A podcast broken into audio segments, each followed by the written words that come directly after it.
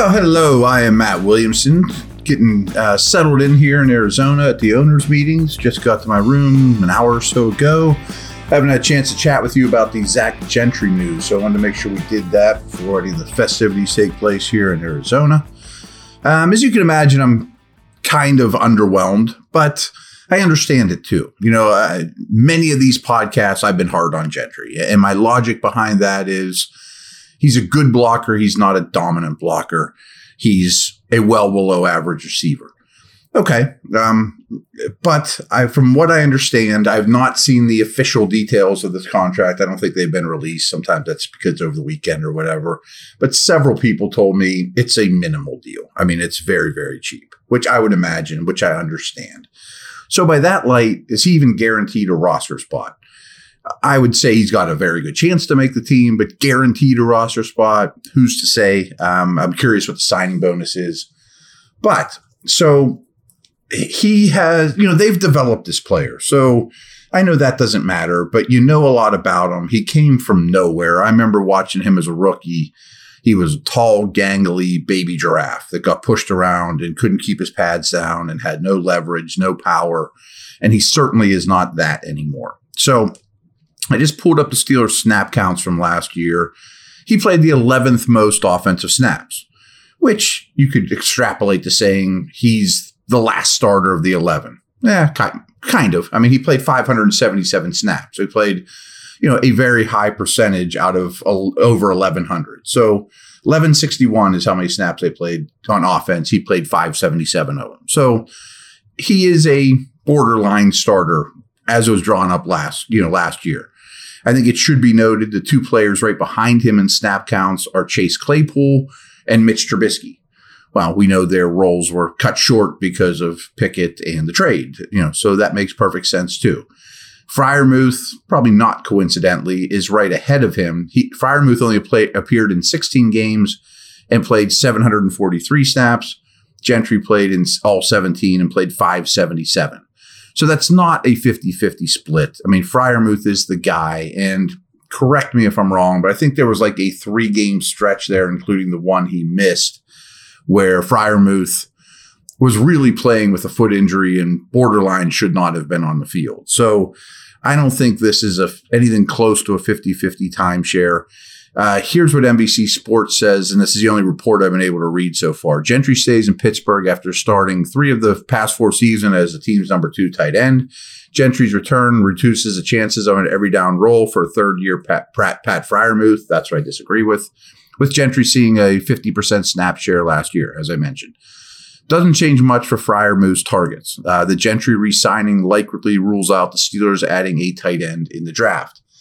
Um... That's my qualms, obviously, is I absolutely want the Steelers to take advantage of this great tight end draft. I can't say it enough. I say it over and over to you guys. Now, I'll snoop around here while I'm in Arizona and get a better feel for this. But the way I interpret it is if you're going to play a lot more twelve personnel, one back, two tight end, two receivers, as they did with great success, Gentry being that second tight end, post-Claypool trade, I think you're much, much more apt to take, to keep four tight ends. And that could be the expense of a fullback, because I think Connor Hayward isn't like the others. I think he's as much fullback as he is tight end. I think he's Kyle Juszczyk. And the signing of a Landon Roberts, who played a lot of downhill banger fullback for the Patriots, might just mean you don't need a fullback on the roster. Or you could find a roster spot somewhere else, one less safety, whatever. So if you're going to live, well, not live, but if you're going to have a higher percentage of twelve personnel, I think four tight ends makes all the sense in the world, especially because Hayward, I mean, he's under six feet tall and he's not anything like Gentry. I can't say this enough. Gentry and Hayward walk in the room, you would never think they play the same position.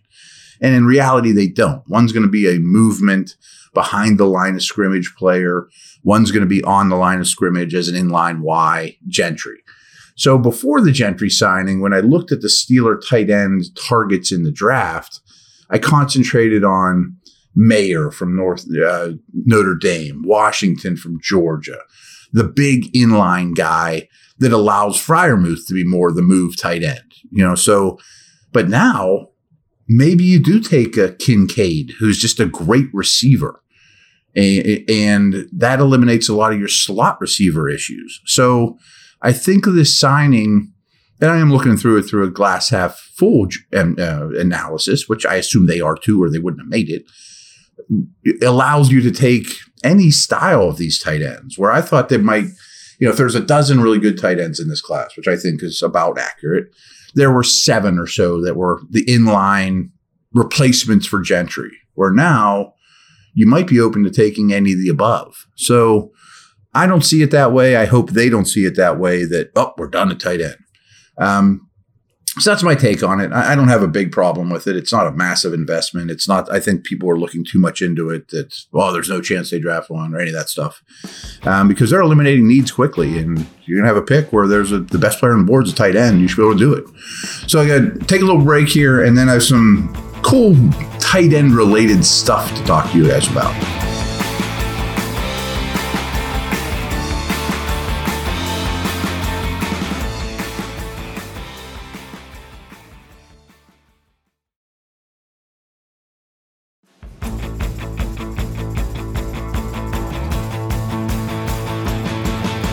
All right, I'm back.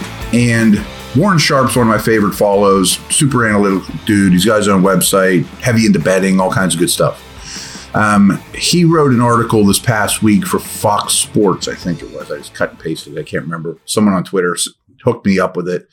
And the, the nature of his article are tight ends are vastly underpaid, are more important than ever. The smart teams are using tight ends more and more. And I agree with all that. Like if you look at the franchise numbers or Kittle's contract or, you know, Kelsey's contract compared to wide receivers, it's nuts. But he cites a lot of recent trends in the N F L that it doesn't take much to figure out favors the tight end positions. But I didn't want to make this, you know, the data I stole from his article to be super tight end centric. I just wanted you guys to realize how the game is changing at a rapid rate. And these numbers might not seem rapid to you, but bear with me. I'm going to read a, a portion of his article. So for years, N F L target depth, how far the quarterback throws the ball down the field, was relatively consistent. So from two thousand six to two thousand twelve, the N F L averaged eight point five air yards per pass attempt, was never higher than eight point six five, never lower than eight point three five. So that's a pretty small window for a stretch there. However, two thousand thirteen to two thousand seventeen, it's, it stayed consistent at roughly eight point three yards per pass attempt, which was a little lower, obviously. But starting in two thousand eighteen, target depth has slowly and consistently declined. So I'll show you the numbers here in a minute, but quarterbacks are throwing the ball shorter and shorter and shorter. Last year's target depth, this is across the entire league, of seven point seven yards was a full yard shorter than it was in two thousand eleven and shortest in the modern passing era. That's something that, that's a big deal. With a decline in target depth, it might seem intuitive that quarterbacks are releasing the ball more quickly, but that isn't true. You would think quick passing game. Everyone remembers Ben at the end, you know, that type of thing. Quarterbacks averaged, again, across the league, two point six six seconds per attempt last year. That's the highest it's been in a decade. In two thousand fourteen and to, to two thousand seventeen, time to throw was in the two point five second range. Tenth of a second is huge, by the way, folks. Only twenty-five attempts came after three seconds. Now, that has increased to thirty percent of attempts coming after three seconds. So this is in large part to how defenses have adjusted to slow down quarterbacks and prevent big plays in the passing game. I always tell you, no explosives, no explosives. The shift in defensive philosophy philosophy has been massive even over the last three years. Blitz rate, once up in the twenty-nine to thirty-nine, thirty percent range from two thousand thirteen to two thousand fifteen, are down to twenty-five to twenty-six percent the last two years. So they're down up almost five percent blitz rates from defenses, bringing a fifth or extra pass rusher. In two thousand twenty, man coverage was used thirty-one point one percent of the time. That decreased to twenty-seven point five in two thousand twenty-one and down to twenty-five point one last year. So if these teams, everyone's talking about all, you know, how heavy a man coverage team are you? The league on average last year played man twenty-five percent of the time, which is six percent lower than just three years ago. That's a big deal. So the rate of no blitz zone coverage, when you combine those two, has increased dramatically the last couple of years. In two thousand twenty, it was used just fifty-two percent of the time. That went up to fifty-five point two in two thousand twenty-one and fifty-six point six last year. This is zone coverage, no blitz, four-man rush. Defenses are playing more two high shells. Again, that's to take away the big play, up from thirty-four point five percent in two thousand twenty to thirty-six point six to thirty-eight point two last year. So these highly correlated changes encourage quarterbacks to hold onto the ball, throw underneath more frequently, and target holes in zones, which is very, very, very tight end relevant. You know, that's that's where the tight ends live. And it gives them a little extra time to break free. They're not going to break free on a quick slant like Michael Thomas used to. They're two hundred fifty-five pounds. I also think the one thing that's not mentioned here is we're having more and more athletic quarterbacks in the league that will hold the ball behind the line of scrimmage, run around a little bit more, skew a little bit some of those times to throw. And there's a lot less bends and Brady's, read it, boom, ball comes out. But that's where the league's going, you know. So I think this, again, doesn't have much to do with Gentry, but it does have a lot to do with how I started the show. I'm still very much in the market for a tight end, and I'm real curious to see how the draft falls, as all of us are, of course.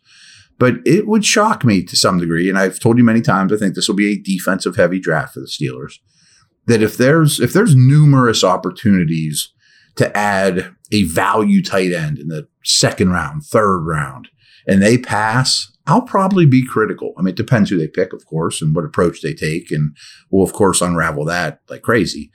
But I thought this was really interesting and also correlated with the Gentry signing. Many of you have asked me, oh, does that mean they're not going to be interested in Washington or LaPorta or whomever? I hope not, is the bottom line. So thanks, everyone. Uh, I will get back to you as soon as possible. I've already got two podcasts in the week in the books, uh, three more to come, and it's only Sunday. So how about that? But we're out.